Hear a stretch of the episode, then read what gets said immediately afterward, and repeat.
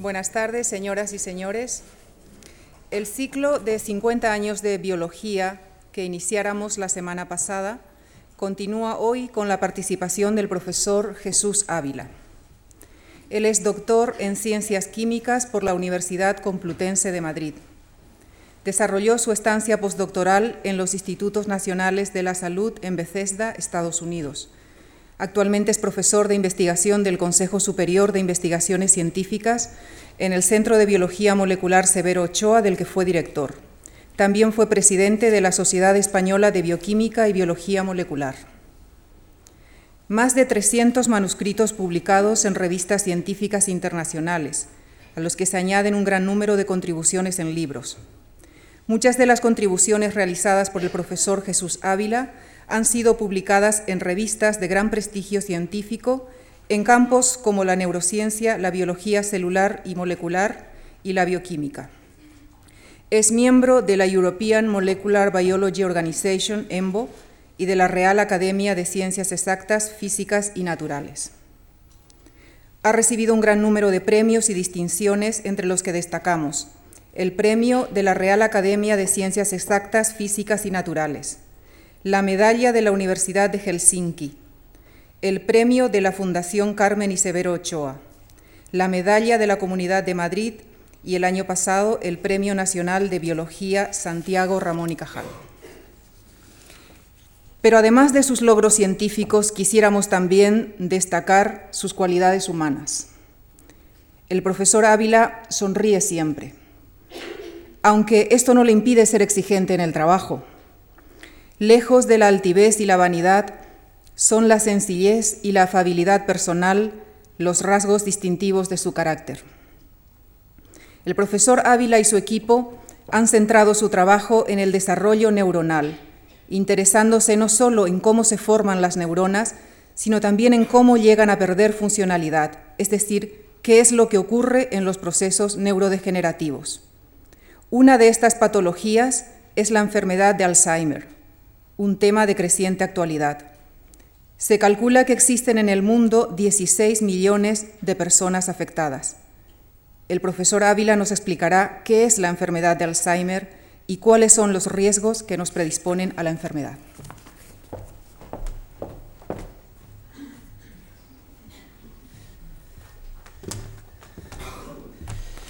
Eh, bueno, después de esta presentación estoy abrumado, ya no sé qué decir.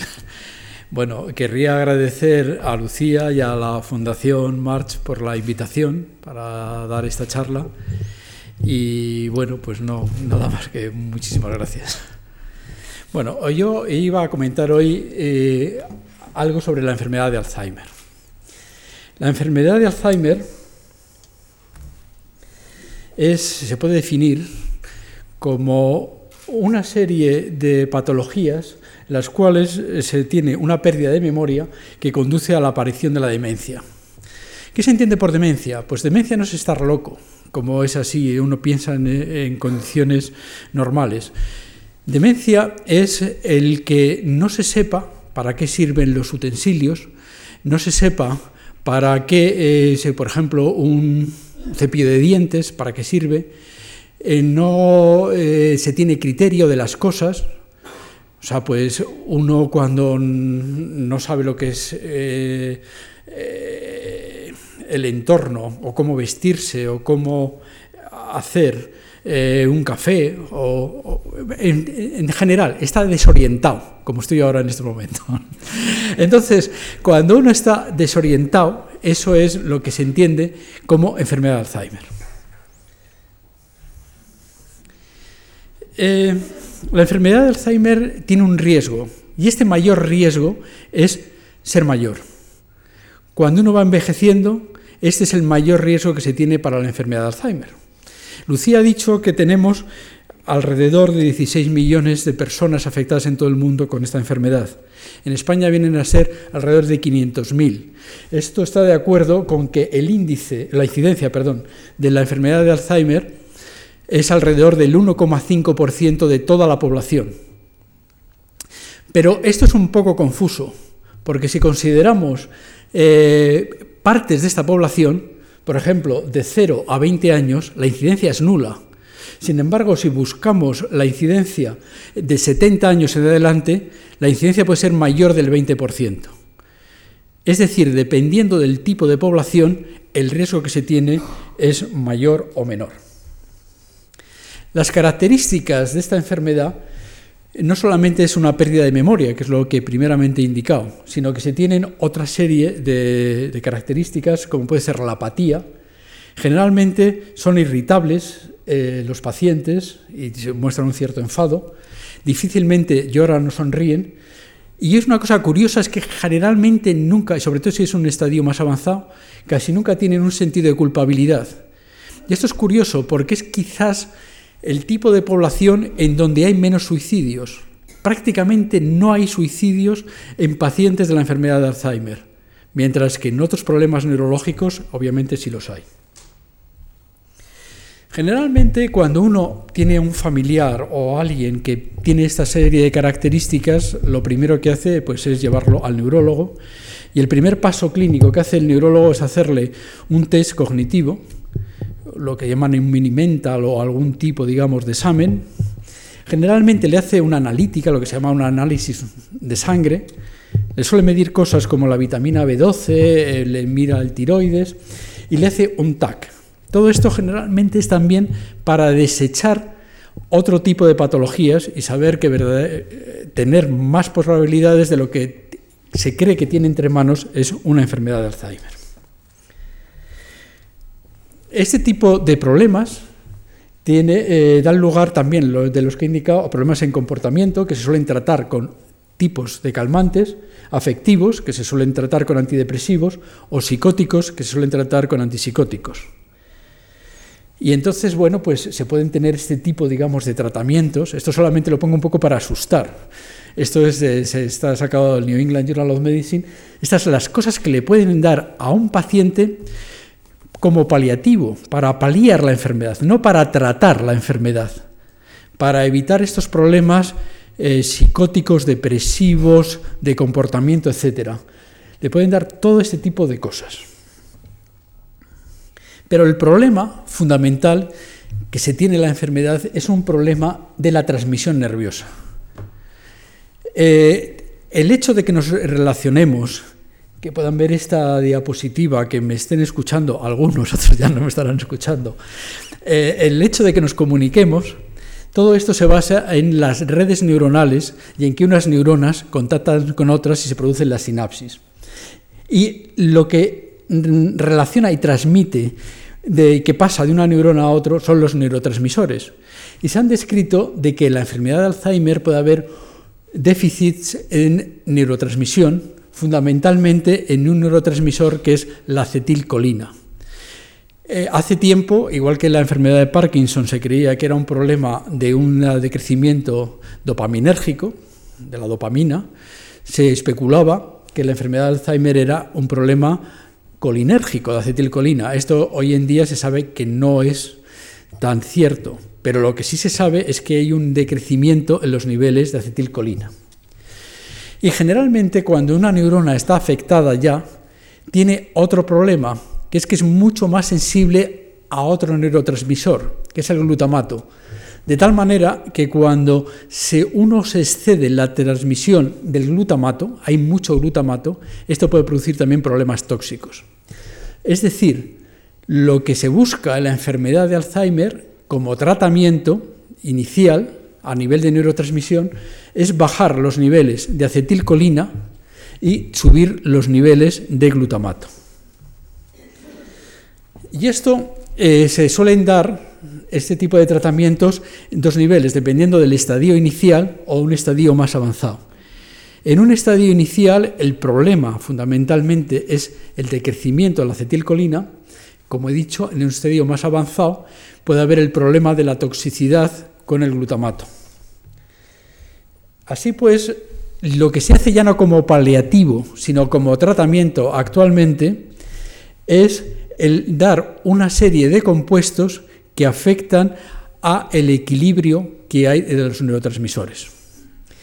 En el caso de la acetilcolina, la acetilcolina, como todo compuesto, se sintetiza y se elimina, tiene un recambio. Y la eliminación se produce por una enzima que se llama la acetilcolinesterasa. Si lo que queremos es mantener los niveles altos de acetilcolina, una posibilidad es inhibir este enzima que elimina el neurotransmisor. Y así pues, agencias como lo que es la Agencia Americana del Medicamento, lo que ha probado para tratamiento, no como paliativo, es una serie de compuestos como el donopecilo, la ribastagmina o la galantamina, que lo que hacen es inhibir la acetilcolinesterasa para mantener altos estos niveles. Eso generalmente se da en estadios iniciales de la enfermedad. En estadios más avanzados, lo que se hace es prevenir la toxicidad del glutamato. Y lo que se suele dar es un compuesto que se llama memantina, que es un antagonista, es decir, hace lo contrario que el glutamato. Ahora bien, ¿cómo se investiga? Porque este tipo, digamos, de tratamiento, que es lo que se da actualmente, el problema que tienen es que retarda la enfermedad pero no la cura. Sabemos que hoy en día no hay curación para la enfermedad de Alzheimer, puede haber un cierto retardo. Entonces, ¿cómo se ha investigado la enfermedad y cómo se está investigando? Pues existen, o se puede subdividir la enfermedad de Alzheimer en dos tipos, la de origen familiar y la de origen esporádico. La de origen familiar es de una eh, frecuencia mínima, menos del 1%. Y en este caso lo que sucede es que eh, hay familias que tienen mutado un gen y que como consecuencia de esa mutación se va produciendo la enfermedad. Hay una relación clara causa-efecto.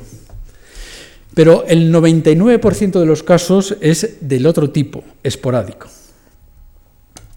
Sin embargo, el hecho de saber que hay enfermedades familiares en donde hay una mutación en un solo gen y esa mutación va a dar lugar a la aparición de la enfermedad, eso ha facilitado mucho saber las causas, porque se sabe o se puede estudiar cuáles son los genes que cuando están mutados dan lugar a la aparición de la enfermedad. Esos genes hasta ahora se conocen, son tres. Uno que codifica a una proteína, que es la proteína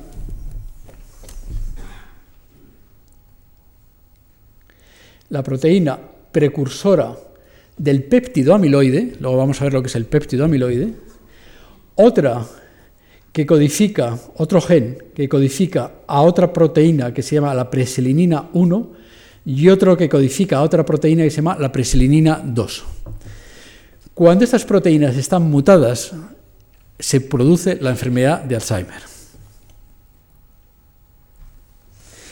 Pero, como he dicho, esto pasa en casos muy, muy infrecuentes. De hecho, casi casi están ya tipadas, ya se, conocen prácticamente hasta casi en los países más civilizados eh, del primer mundo, las familias en donde existen ya esta enfermedad.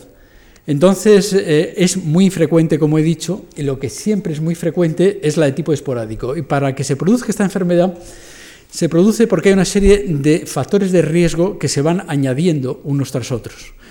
Un factor de riesgo no quiere decir certeza de tener la enfermedad, tiene que decir más probabilidad. Uno puede tener bastantes factores de riesgo y sin embargo no tener la enfermedad en su vida.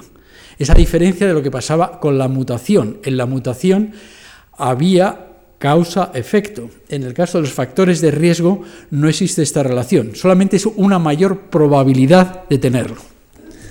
Los factores de riesgo son el más fundamental, el envejecimiento. Después, el tener alelos de una proteína que se llama la polipoproteína E. Los alelos son las diferentes formas normales que, puede, que uno puede encontrarse de una misma proteína. Eh, entonces, dependiendo del tipo de alelo, se puede tener un mayor o menor riesgo. Esta proteína, luego comentaré, es muy importante para transportar el colesterol y otros lípidos y tiene que ver también con problemas a veces cardiovasculares, aunque más que esta, otras parecidas a estas. Eh, otro factor de riesgo es la falta de educación, o sea, generalmente aquellas personas, eh, hay una mayor incidencia en la enfermedad de Alzheimer en aquellas personas que desgraciadamente pues no saben leer, no saben escribir y no se les ha ejercitado, digamos, el intelecto. Y también aquellas en las que apenas hacen ejercicio. Esto también parece que es un factor de riesgo, como luego veremos, y veremos también la base bioquímica de este tipo, digamos, de, de característica. Luego se ha descrito que hay una mayor relación de sufrir la enfermedad de Alzheimer en mujeres que en hombres, una relación que va de 2 a 3 a 1, y luego se sugiere que también la dieta, la nutrición puede ser importante para este tipo de enfermedad. ¿Qué tiene que ver la enfermedad de Alzheimer y el envejecimiento? Pues este es un, esta es una pregunta casi filosófica, si podemos de alguna manera regular la longevidad. Y esto es algo que la gente que trabaja en Alzheimer, pero también en general, es algo que está estudiando. Y evidentemente sí se sabe algo de cómo regular la longevidad. Y esto se está utilizando sistemas simples, pues como la levadura, la mosca, el gusano, y ya como mucho el ratón. Y se ha visto que mutaciones en determinados genes pueden alargar la vida de estos organismos hasta tres veces. O sea que con solamente una mutación en un gen se puede hacer que ese organismo sea mucho tenga una edad mucho mayor. ¿Cuáles son esos genes? Pues esos genes que, están que afectan a la longevidad están relacionados con la insulina o factores similares a la insulina que hay en invertebrados y que lo que hace la insulina es producir una cascada de señalización cuando interacciona con una célula y como consecuencia de esa cascada de señalización se activan una serie de proteínas que se llaman quinasas y que lo que hacen es fosforilar a otras proteínas o fosforilarse entre ellas. Una de ellas que es importante se llama GSK3, es importante en este proceso. Y también en esta señal, en este proceso de señalización, se pueden activar una serie de factores de transcripción que van a facilitar la síntesis de una serie de proteínas y muchas de ellas son importantes porque son una serie de enzimas antioxidantes. Es decir, modificando a lo largo de este proceso alguno de estos pasos, haciendo que sean defectuosos, pero no aboliéndolos, si se hacen defectuosos, se alarga considerablemente la vida del organismo en el cual se ha interferido con ese proceso. Las características patológicas, por otra parte, de la enfermedad de Alzheimer, es decir, cuando se tiene ya la autopsia y ya se ve ya el diagnóstico final de la enfermedad, ya cuando la persona ha fallecido y se tiene los datos de la autopsia, indican que se tienen una serie de, estructuras aberrantes en los cerebros de los enfermos. Unas estructuras se llaman las placas seniles, otras se llaman los ovillos neurofibrilares, que existen cambios en la morfología de las neuronas que se sugieren que están relacionados con la falta de sinapsis, y estos cambios en la morfología de las neuronas están relacionados con el cambio de su armazón, el citoesqueleto, y luego también lo que se observa es una muerte neuronal en determinadas áreas, las áreas que están más afectadas en la enfermedad de Alzheimer, que es el hipocampo y la corteza. La, demencia, eh, la enfermedad de Alzheimer, como estoy repitiendo, es una demencia senil y está pues, eh, caracterizada por la presencia de estas dos tipos de estructuras. Y se ha relacionado el aspecto de senilidad con la mayor aparición de placas seniles. Cuanto mayor es el paciente, mayor número de placas seniles tiene, mayores de edad. Mientras que la demencia se ha relacionado con una mayor presencia de ovillos neofibrilares. Esto es una placa y esto es un ovillo, que es lo que se ve cuando se hace la autopsia de un enfermo. Pues bien, la placa está compuesta bioquímicamente de un péptido, que es este péptido, que se llama el péptido beta amiloide, y que es un fragmento de la proteína del péptido beta amiloide, es decir, de aquella proteína que está relacionada con la aparición de la enfermedad de Alzheimer o con un tipo de enfermedad de Alzheimer tipo familiar, de los que decíamos que cuando el gen que la expresa tiene mutaciones, se produce la enfermedad de Alzheimer.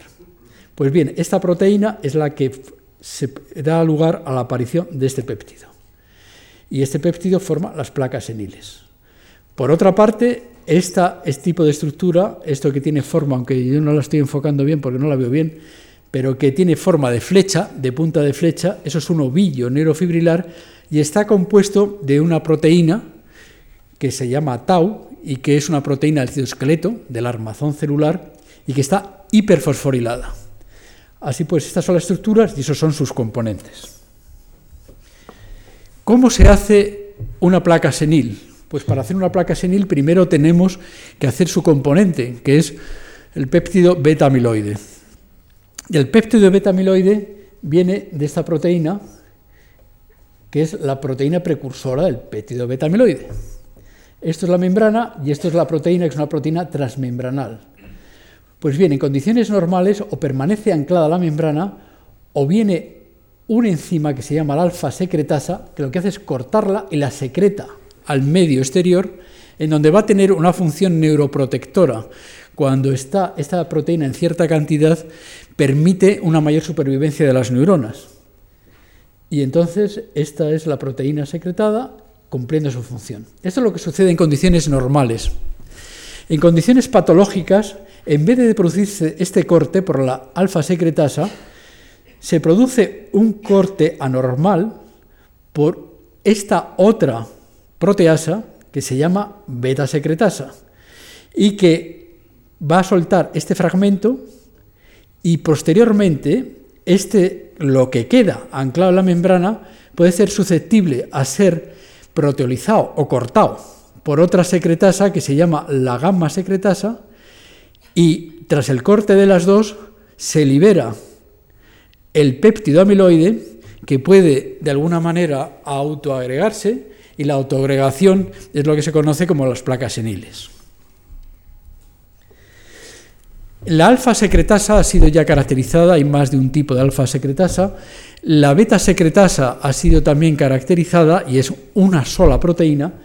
Y el complejo eh, y la gamma secretasa es un complejo que está hecho de una proteína que curiosamente es la preselinina 1 o la preselinina 2, que son a su vez aquellas proteínas que cuando estaban mutados los genes aparecía la enfermedad, pero esta tiene una vida media muy corta, muy corta, enseguida se deshace y apenas puede actuar.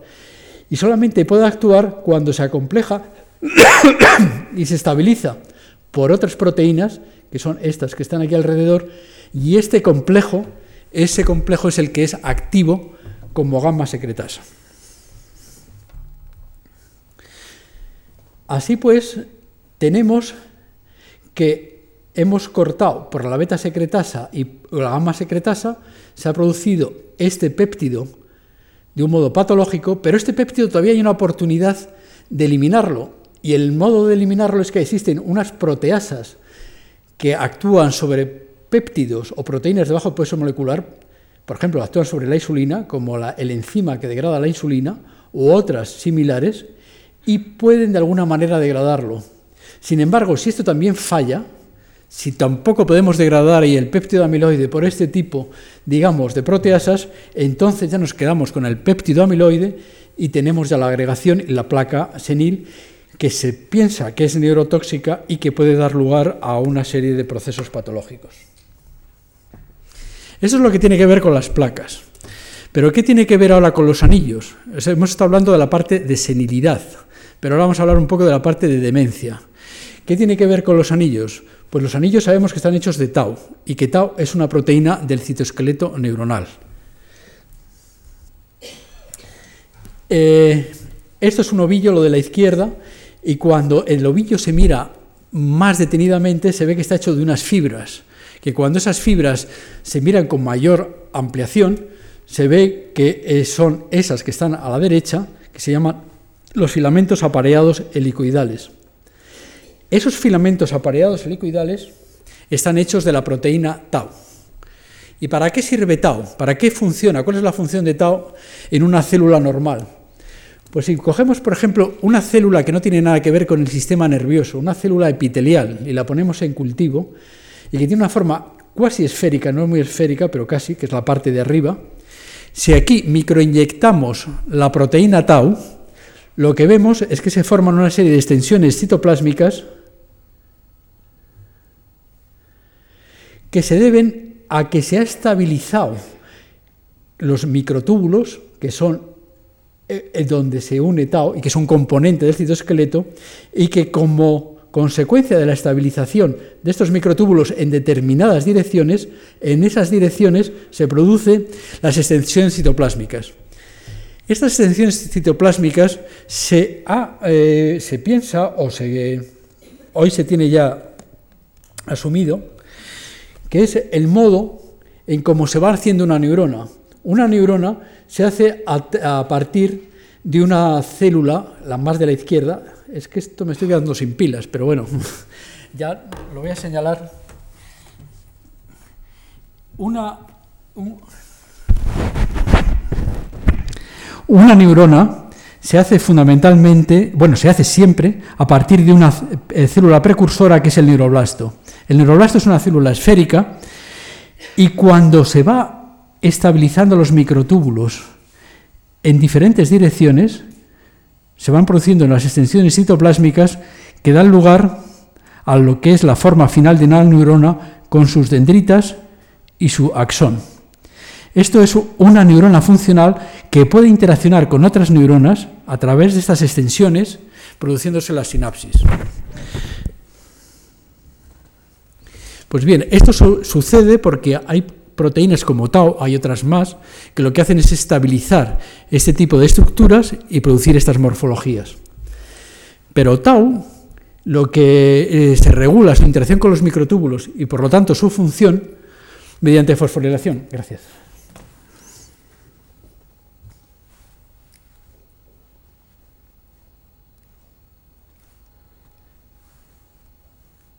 mediante fosforilación, de tal manera que si esto si esto está unido a un microtúbulo, aquí es una ampliación, si el tau se fosforila, deja de estar unido al microtúbulo y al liberarse de esa asociación puede no solamente desestabilizar a la estructura,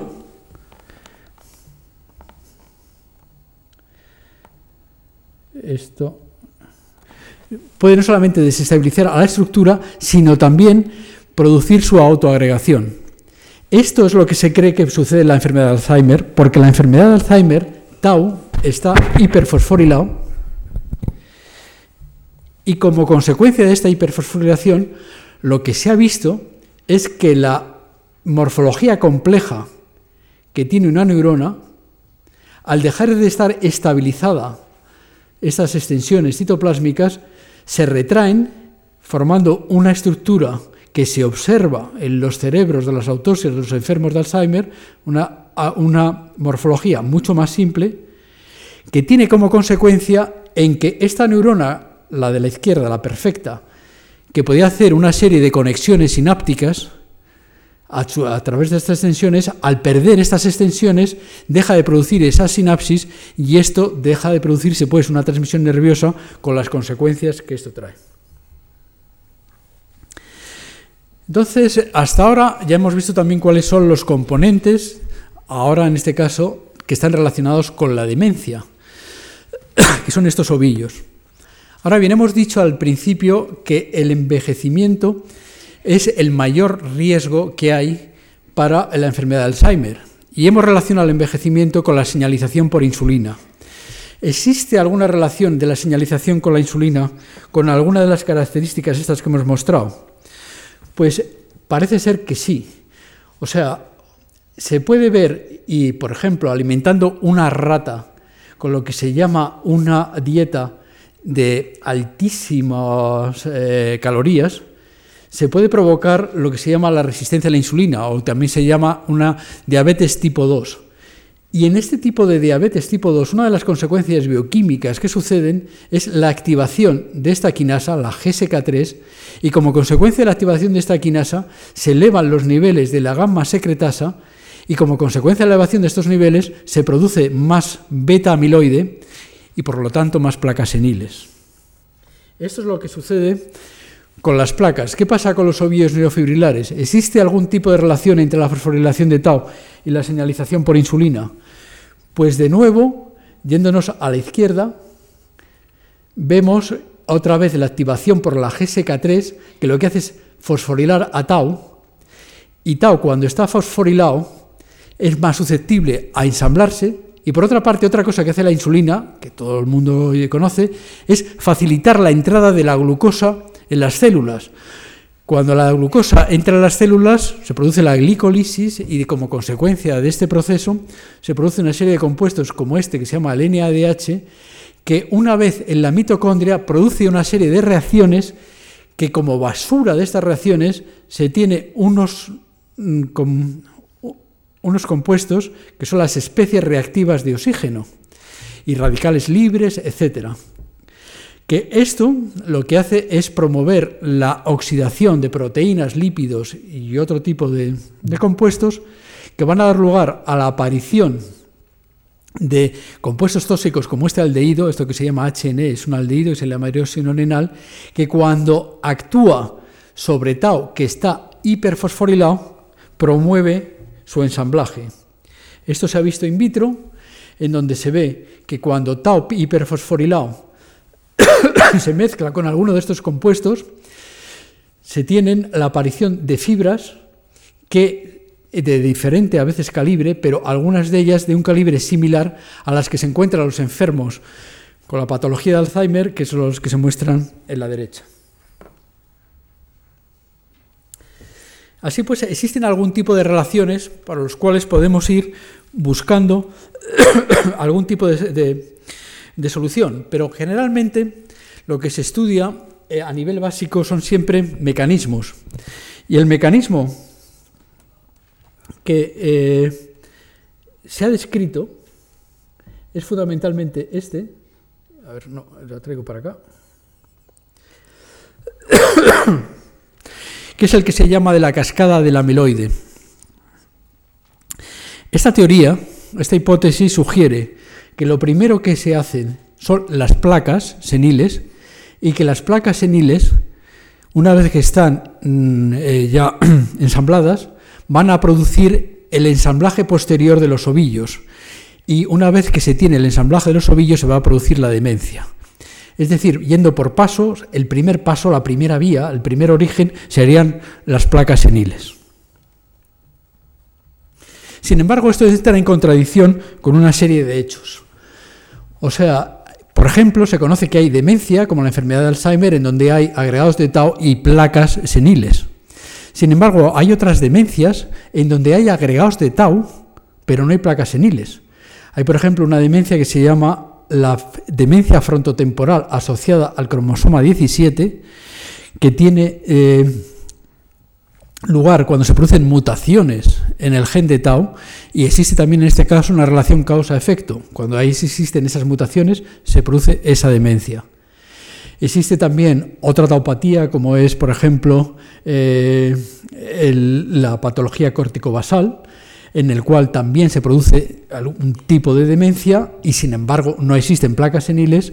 Y otro ejemplo, y hay muchos más, como pueden ser la enfermedad de Pick, etcétera, pero otro ejemplo puede ser la parálisis supranuclear progresiva, en donde se producen también agregados aberrantes de tau sin presencia de placas seniles. En todos este tipo de demencias eh, que, en las cuales hay agregados aberrantes de tau se llaman taupatías. Y en todas estas taupatías siempre tau está fosforilado y se agrega.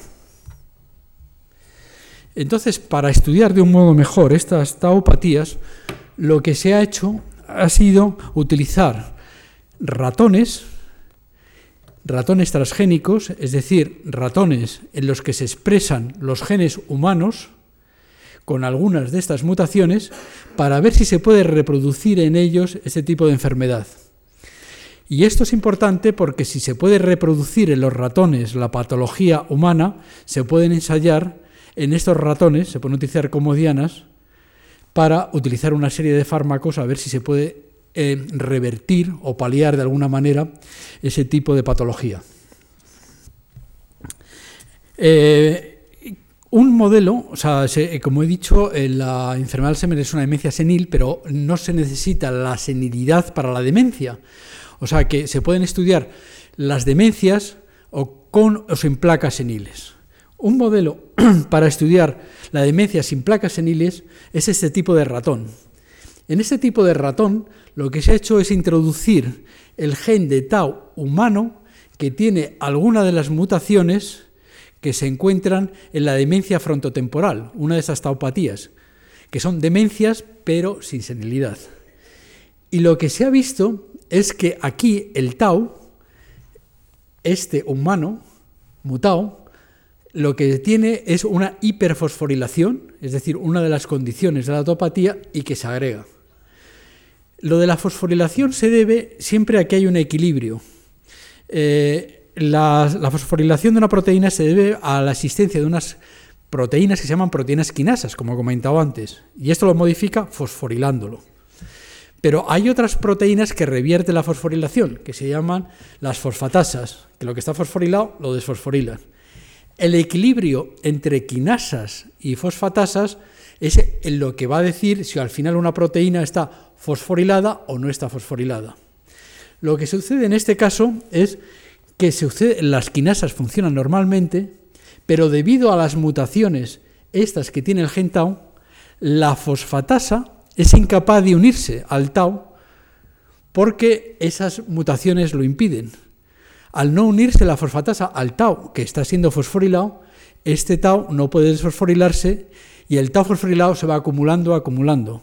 Y una posible consecuencia de esta, de esta acumulación es la formación de filamentos siempre y cuando haya una relación entre la fosforilación y el ensamblaje. Para ver si esto es así, lo que se hizo fue intentar inhibir la quinasa, intentar no tener al tau fosforilado para ver si al no estar fosforilado no se ensamblaba. Y esto se hace intentando inhibir con inhibidores, con drogas, diferentes tipos de quinasas. Y lo que se observó es que al menos una de ellas, de estas quinasas, la GSK3, es importante para la eh, formación de filamentos de tau y, obviamente para su fosforilación. ¿Cómo se hizo esto? Pues si tenemos un, un, ratón normal, silvestre, que es esto que pone WT, el de la izquierda, en ese caso el tau, que es esta línea que se ve ahí, esa molécula, puede fosforilarse con las quinasas, por ejemplo la GSK3, y la fosforilación son esas bolitas, se intenta poner esas bolitas para indicar que está modificado. Pero igual que se fosforila, se desfosforila con fosfatasas. En este caso, la, fosfatasa que los fosforila es esa que está indicada, una que se llama PP2A. Y el equilibrio final, si predomina la desfosforilación sobre la fosforilación, es que no tenemos fosforilación y por lo tanto, si están relacionadas, no hay agregación. En el caso de nuestro animal transgénico, lo que se ha hecho es que existe la fosforilación, la quinasa está funcionando, no funciona la desfosforilación, luego queda hiperfosforilado el tau y se ve que cuando está hiperfosforilado se produce agregación. Lo que se ha hecho para ver si estaba una relación entre quinasas y ensamblaje es inhibir a la quinasa con un inhibidor, que es el de la derecha, en este caso ya no hay nada de fosforilado, si no hay nada fosforilado, no hay nada que desfosforilar, y entonces al final no tenemos fosforilación, y al final lo que vemos es que en ese caso no hay agregación. De esta manera se estableció una relación entre la fosforilación de tau y su agregación, que es lo que va a dar lugar a los ovillos neurofibrilares. Pero hoy hemos visto que es importante una quinasa para producir esta fosforilación que se llama la GSK3. Y entonces, para estudiar la GSK3 y su relación con la enfermedad de Alzheimer, lo que se hizo fue hacer otro ratón transgénico. Y este ratón transgénico es un ratón transgénico condicional. Es decir, cuando queremos, expresamos la quinasa y cuando queremos dejamos de expresarlo. Y todo esto es porque se han hecho una serie de ingeniería, entre comillas, genética, que dependiendo de lo que se le da en la comida o la bebida, de que se le dé ese compuesto de tetraciclina, la quinasa y a veces también otra proteína que es coloreada y que sirve de reportera para ver si hay expresión o no de nuestra quinasa, se puede expresar o no se puede expresar. Entonces, en estas condiciones, cuando vemos que se sobreexpresa la proteína, se ve que existe este color, nos lo está dando la proteína esta reportera, y en condiciones de no expresión se ve que no hay color. Y esto lo podemos, insisto, cambiar a voluntad dando o quitando una serie de compuestos que van a hacer que se exprese o se deje de expresar esta quinasa. Esta quinasa, por otra parte, podemos hacer que se exprese en la corteza y en el hipocampo, que son los sitios que están dañados en la enfermedad de Alzheimer. Y como consecuencia de su expresión, hay una elevación en su actividad, que es lo que pone el panel E, y hay una hiperfosforilación de tau. Estamos reproduciendo las características fundamentales con solamente variar una quinasa o algunas de las características fundamentales que se encuentran en la enfermedad de tau. Pero una característica muy fundamental, que era la que hemos discutido al principio de todo, es el hecho de que en la enfermedad de Alzheimer hay una pérdida de memoria. Pues una de las cosas que se ha hecho en estos ratones es estudiar su comportamiento a ver si tienen algo parecido a una pérdida de memoria. Y para ello se les ha hecho un ensayo de comportamiento que está indicado en la parte inferior, que es el laberinto de agua de Morris, que es el señor que lo describió. Esto es una piscina en donde en la piscina está cubierta o de agua sucia o de leche para que no se vea el fondo, pero en el fondo hay una plataforma una plataforma a la cual si llega, en este caso el ratón, puede descansar y puede estar allí pues mirando el resto de la piscina. Entonces esa, plataforma el ratón no la ve, pero eh, cuando se le tira para que empiece a nadar y se sabe, y se le dan una serie de signos de orientación, empieza a dar vueltas. Perdón empieza a dar vueltas, que sea el panel de arriba, generalmente son cobardes y empiezan alrededor de la orilla, hasta que ya se meten un poco, es lo que sería el panel 1 del silvestre, del individuo normal.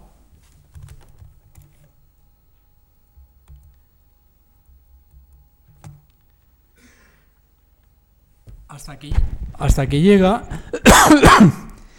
y ve dónde está la plataforma y ya eh, al día siguiente, cuando se le tira, y ya sabe más o menos está la plataforma, pues más o menos da una serie de vueltas, pero lo recuerda y hace una distancia mucho más corta hasta que la encuentra. Al tercer día, ya bueno, ya se lo sabe perfectamente y va rápidamente a la plataforma. Sin embargo, esto pasa con el ratón, digamos, normal, el silvestre, pero cuando se hace lo mismo con el que está expresando la quinasa, el que tiene el tau hiperfosforilado, se ve que aunque el primer día más o menos se comporta igual, el segundo día le cuesta más, la distancia que está recorriendo, y esto se ve por grabando con un vídeo, que es lo que está indicando con lo que se está moviendo, le cuesta más llegar, y inclusive en el tercer día todavía es más torpe. Eh, comparado con lo que sucede con el individuo normal, le cuesta todavía llegar mucho a la, a la plataforma. Es decir, tienen problemas en recordar exactamente dónde está esta plataforma.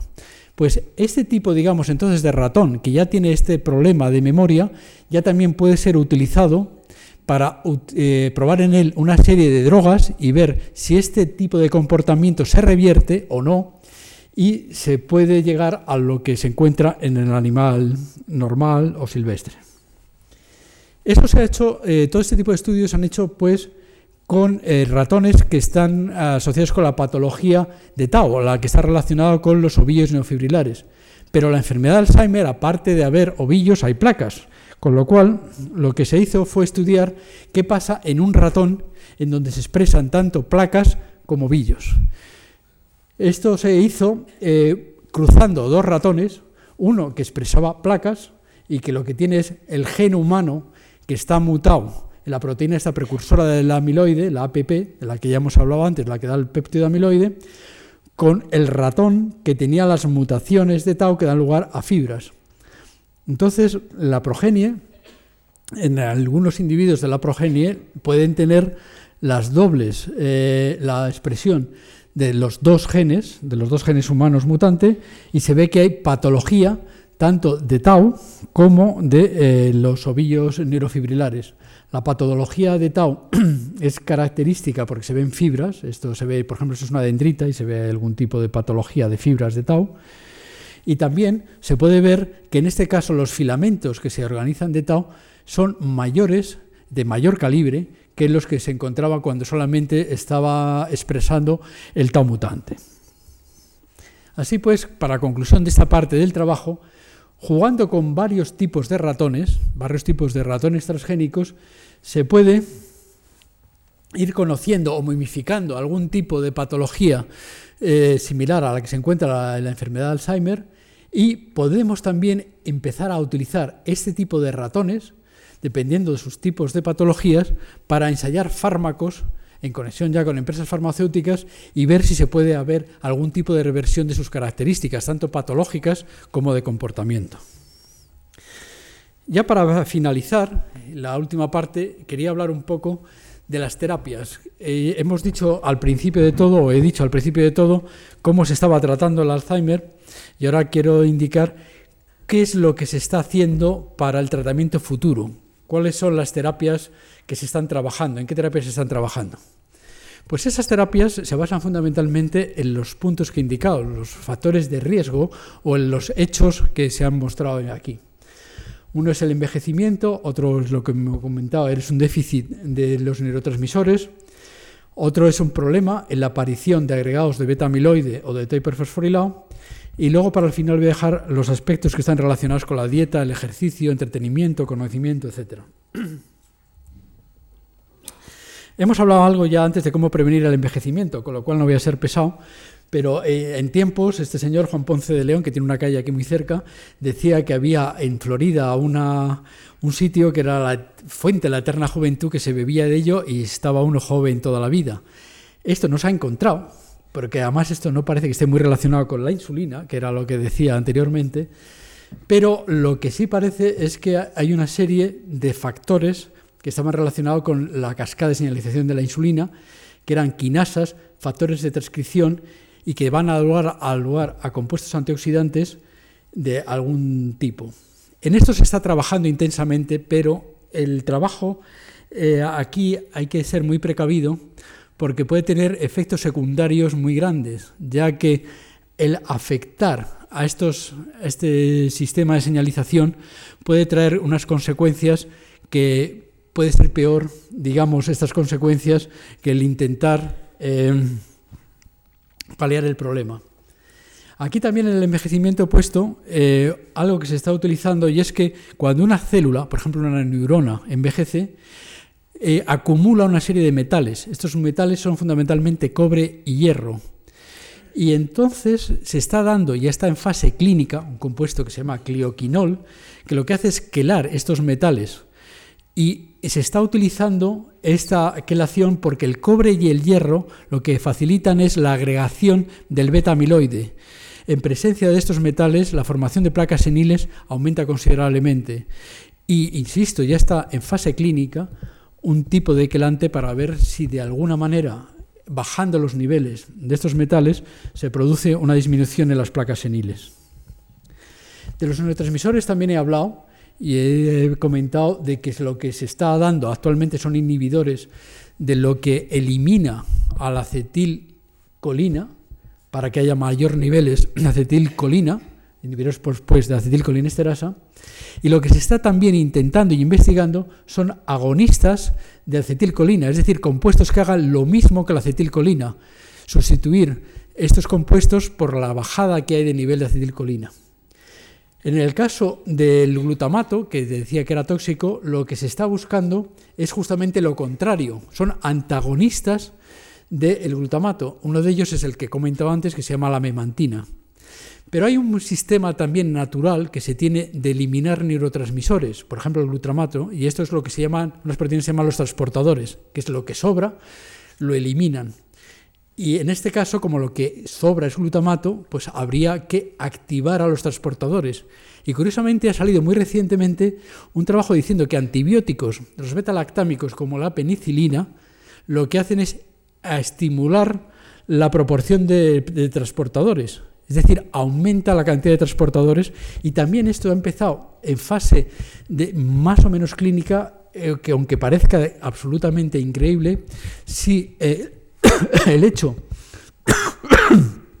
de dar antibióticos del tipo beta-lactámico de alguna manera puede facilitar el, o evitar, digamos, la, la toxicidad debido a altos niveles de glutamato. Pero lo que se pretende más es tener una terapia específica en base de todo lo que he comentado. Así pues, si el problema está en la aparición de placas y en la aparición de ovillos, pues vamos a eliminar unos y otros. en el caso de las placas, lo que se está estudiando son inhibidores de las secretasas que forman el beta-amiloide, tanto de la beta y de la gamma, y también se crea una vacuna, de la que ahora hablaré inmediatamente, para evitar eh, la existencia de estas placas. Por otra parte, para el caso de los ovillos neurofibrilares, lo que es importante es prevenir la fosforilación de tau y por lo tanto lo que están haciendo son inhibidores de quinasas que fosforilen a tau. La vacuna es algo que llegó ya hasta ser utilizado en pacientes y esta vacuna era para evitar la formación de placas seniles y consistía en inyectar en el cerebro anticuerpos que reconocen al péptido beta amiloide. Después de esa inyección en el cerebro o en el sistema nervioso, lo que sucede es que se produce la activación de unas células de glía que se llaman la microglía, que es esto que está aquí abajo, estas células de glía, que lo que hacen es fagocitar, comerse, atrapar al beta amiloide de un modo parecido a como se hace en el sistema inmune con otras eh, células que se llaman los macrófagos. Pues bien, o bien por este sistema, o bien directamente porque existe un equilibrio monómero-polímero que si se está uno quitando de en medio a los monómeros, la cantidad de polímero decrece, se, se va el equilibrio hacia la formación del monómero cuando se va eliminando este, o bien por este sistema, que es el intermedio, o bien inclusive sin necesidad de meterlo directamente en el sistema nervioso, en el cerebro, sino sin necesidad de pasar la barrera hematoencefálica, sino inyectando estas vacunas directamente en el torrente sanguíneo, como el péptido beta amiloide puede pasar la barrera hematoencefálica, lo que se puede es ir sustrayendo de la parte que está en el cerebro o en el sistema nervioso los monómeros y se le va quitando monómeros que pasan a través de la barrera hematoencefálica y de esta manera se va eliminando las placas seniles. Esto funciona muy bien en ratón, pero cuando se hizo en humanos se empezó con un experimento, bueno, un ensayo clínico de 50 personas, después de haber pasado la fase la 1 y la 2 clínica, pero ya cuando ya era directamente ya en en el ensayo ya final, lo que se observó es que de los cincuenta y tantos pacientes, dos murieron por un problema de encefalitis. Y entonces inmediatamente se suspendió todo este proceso y ahora se está otra vez empezando de nuevo a ver cuáles son las causas por las, que, cuales se produjo esta encefalitis que se basaba fundamentalmente en una inflamación. Y esta inflamación también se produce fundamentalmente cuando existe monómero, el péptido beta amiloide, esto per se ya activa estas células de microglía y también activa otras células de glía que son los astrocitos. Con lo cual, otro tipo de, tratamiento que se empieza a utilizar son antiinflamatorios, algo que evite que se produzca este tipo de inflamación. Y curiosamente, alguno de estos antiinflamatorios afecta a la gamma secretasa, algo que tampoco era lógico de, de, suponer, de tal manera que hace que corte de un modo anómalo y que corte dando lugar a un péptido beta amiloide más corto, más pequeño que el normal y que es mucho menos tóxico. Y esto es otra línea de investigación. Obviamente otra línea de investigación son los inhibidores de Tau, de las quinasas de Tau, de esto no voy a hablar en esto. Hay las seis mayores empresas farmacéuticas multinacionales que existen actualmente, las seis están compitiendo de un modo brutal para tener alguno de estos inhibidores. Y el modo que se hace fundamentalmente es, primero, que sean muy específicos para las quinasas que se quiere ver, y lo que se suele hacer es cristalizar la quinasa con el inhibidor para ver después en dónde están actuando y ver el sitio fundamental específico de unión. Insisto, esto hay unas tremendas competencias. Y entonces ya voy a ir hacia la parte ya final final, que es la parte de la dieta, y hablaré ligeramente del el efecto que puede tener el colesterol, los ácidos grasos estos que aparecen en los omega 3, estos que aparecen en la televisión, y esto, esto parece que también tiene algún tipo de relación. Es obvio, por lo que he comentado, que si existe un problema a veces de oxidación, que está relacionado con todo el proceso de señalización de la insulina, pues aquellos compuestos antioxidantes, como pueden ser las vitaminas C y E, se sugieren que, dar, eh, que y de hecho se dan en muchos en tratamientos ya actualmente, y como también para paliar eh, en parte todo el proceso. Y luego también entre los compuestos antioxidantes, curiosamente, hay uno que es la curcumina, que está en unas de estas eh, de las especias, generalmente la comida hindú, que curiosamente se ha visto que es un inhibidor muy grande de la agregación del péptido beta amiloide y de la formación, se sugieren, de placas seniles.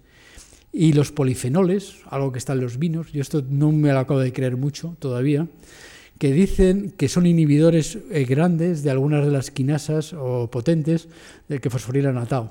Esto, aunque están publicados en revistas de mucho prestigio, muy importantes y muy así, pero yo creo que es algo que debería todavía a lo mejor estudiarse un poco más. Y luego está el estilo de vida, el si se hace ejercicio, la estimulación intelectual, etc. En el caso del colesterol, lo que se ha visto es que cuando hay un exceso de colesterol, mucho más que el que pone normal, esto no está puesto en la diapositiva, entonces se produce una mayor cantidad de péptido beta amiloide. ¿Cómo es esto? Pues bien, el colesterol está en unas zonas específicas de la membrana, de la membrana celular, mientras que eh, la proteína precursor del péptido amiloide está en otras zonas de la membrana. Y generalmente es difícil que se encuentren, pero pueden encontrarse. Cuando se encuentran, la eh, proteasa eh, que no le he dicho, que son de las que corta el péptido amiloide de un modo patológico, como es la proteína beta secretasa, lo que hace es cortarlo y produce la patología. En, condiciones normales, insisto, se encuentran poco, se produce poca cantidad de péptido beta amiloide. Pero cuando hay un exceso de colesterol, entonces hay una mayor proporción de colesterol en la membrana y se pueden unir más fácilmente estas dos proteínas y se produce una mayor proteólisis que puede ser eh, eh, o, corte de la, del APP dando una mayor cantidad de péptido amiloide que es patológico, que es tóxico. Si se produce una reducción de colesterol mediana, sin embargo, se produce también un problema de que incrementa el péptido beta amiloide y es que se sugiere que cuando el colesterol está en pequeñas zonas, es más fácil de interaccionar con la proteína precursora del amiloide que cuando está todo arracimado o agregado en zonas más grandes. En el caso de, pues, de que haya una eliminación total de colesterol, en este caso existe, eh, no, no existe casi posibilidad de ruptura o de corte de la proteína precursora, y evidentemente tampoco hay aparición del producto tóxico. Lo que pasa es que esto tiene unos efectos secundarios muy graves, muy graves y obviamente no es aconsejable. En conclusión de esta eh, diapositiva es que tiene que haber unos niveles ni muy altos ni muy bajos para que no haya un problema de toxicidad. En el caso de los eh, ácidos grasos que se llaman omega 3, que son insaturados. Para hacerlo breve, lo que se ha visto es que cuando hay una dieta de que no se les da para nada, no se suministra, estos ácidos grasos que fundamentalmente están en el pescado, entonces se produce una activación de la fosforilación de tau, porque se produce primero una inhibición de una quinasa que es la PI3 quinasa, y como consecuencia se produce una activación de la otra eh, quinasa que es la GSK3, y en resumen lo que se produce es una hiperfosforilación de tau. Es decir, parece que es bueno tener en la dieta alguno de estos eh, ácidos grasos. Y por último, eh, iba a hablar un poco de lo que es el ejercicio y el entretenimiento. Cuando se, ha estudiado qué pasa con estos ratones que utilizamos como modelos, por ejemplo, en el que está a la derecha es un ratón en el cual es un transgénico que se está expresando en gran cantidad el gen que va a codificar por la APP humana, es decir, y que va a facilitar la aparición de placas seniles, pues bien, cuando a ese ratón se le tiene en esa jaula, en la única cosa que tiene es comida y bebida, la aparición de las placas seniles suele suceder pues alrededor de los 5 o 6 meses de edad, relativamente joven. Se vio que cuando ese tipo de ratón, en vez de ponerle en esa jaula, se le ponía en la de la izquierda, en donde pues tiene ruedas, toboganes y objetos de todo tipo, y se estudió a ver si se formaban placas, en algunos de ellos, al cabo de veintitantos meses, ya muy viejos, muy viejos, casi, vamos, y, y en algunos otros casos, pues no había prácticamente aparición de placas. Entonces parecía que había una diferencia dependiendo de lo que hacían los ratones, del tipo de, actividad que tenían. Y lo que se hizo fue mirar cuáles eran las proteínas que expresaban. Se hizo lo que se suele decir en estos casos una genómica, ver y una proteómica, ver todo lo que expresan y cuáles son las diferencias entre uno y otro. Y lo que se observó es que una diferencia grande era el nivel de esa proteína que se llama neprilisina, que es lo que está puesto arriba, que lo que hace es degradar a el péptido beta amiloide. Entonces, en condiciones de actividad, de movimiento, entretenimiento, de hacer algo, apenas hay péptido beta amiloide porque los niveles de neprilisina son muy altos. Así pues, esto es por lo que se sugiere que el entretenimiento, el ejercicio, tanto mental como intelectual, puede favorecer a la, a, la no existencia de la enfermedad de Alzheimer. Y como parte del trabajo lo han hecho, bueno, todo el trabajo de lo que es esto, lo han hecho estas personas del laboratorio, pues eh, se quería agradecer aquí a, a estas personas. Y ya acabo.